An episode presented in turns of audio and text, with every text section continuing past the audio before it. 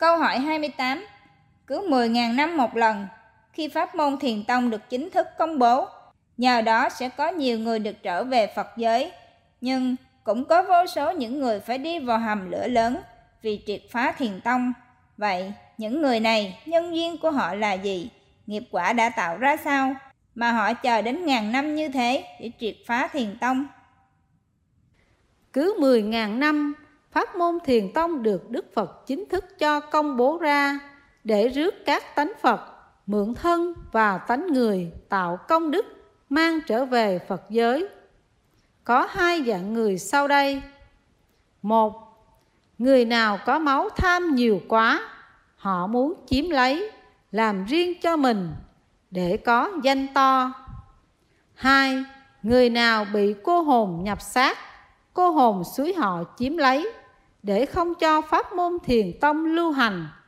Nếu pháp môn thiền tông lưu hành thì không ai cúng cho cô hồn ăn nữa, nên cô hồn suối chiếm lấy là vậy.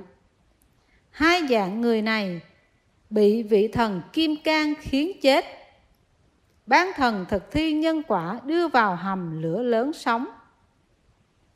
Đức Phật dạy, khi pháp môn thiền tông, như Lai cho công bố ra để rước các tánh Phật, mượn thân và tánh người tạo công đức trở về Phật giới. Có một người được trở về Phật giới, có đến chín người vào hầm lửa lớn sống.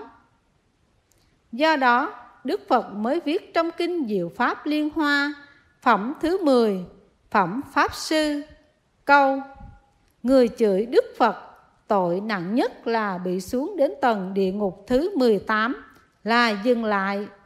Còn người chê, chửi, cướp, phá, triệt tiêu, vân vân pháp môn thiền tông thì tội nặng hơn phải qua tầng địa ngục thứ 18 rơi vào hầm lửa lớn. Những người nào không sợ thì cứ chê, chửi, cướp, phá, triệt tiêu, vân vân. Pháp môn thiền tông học này tự do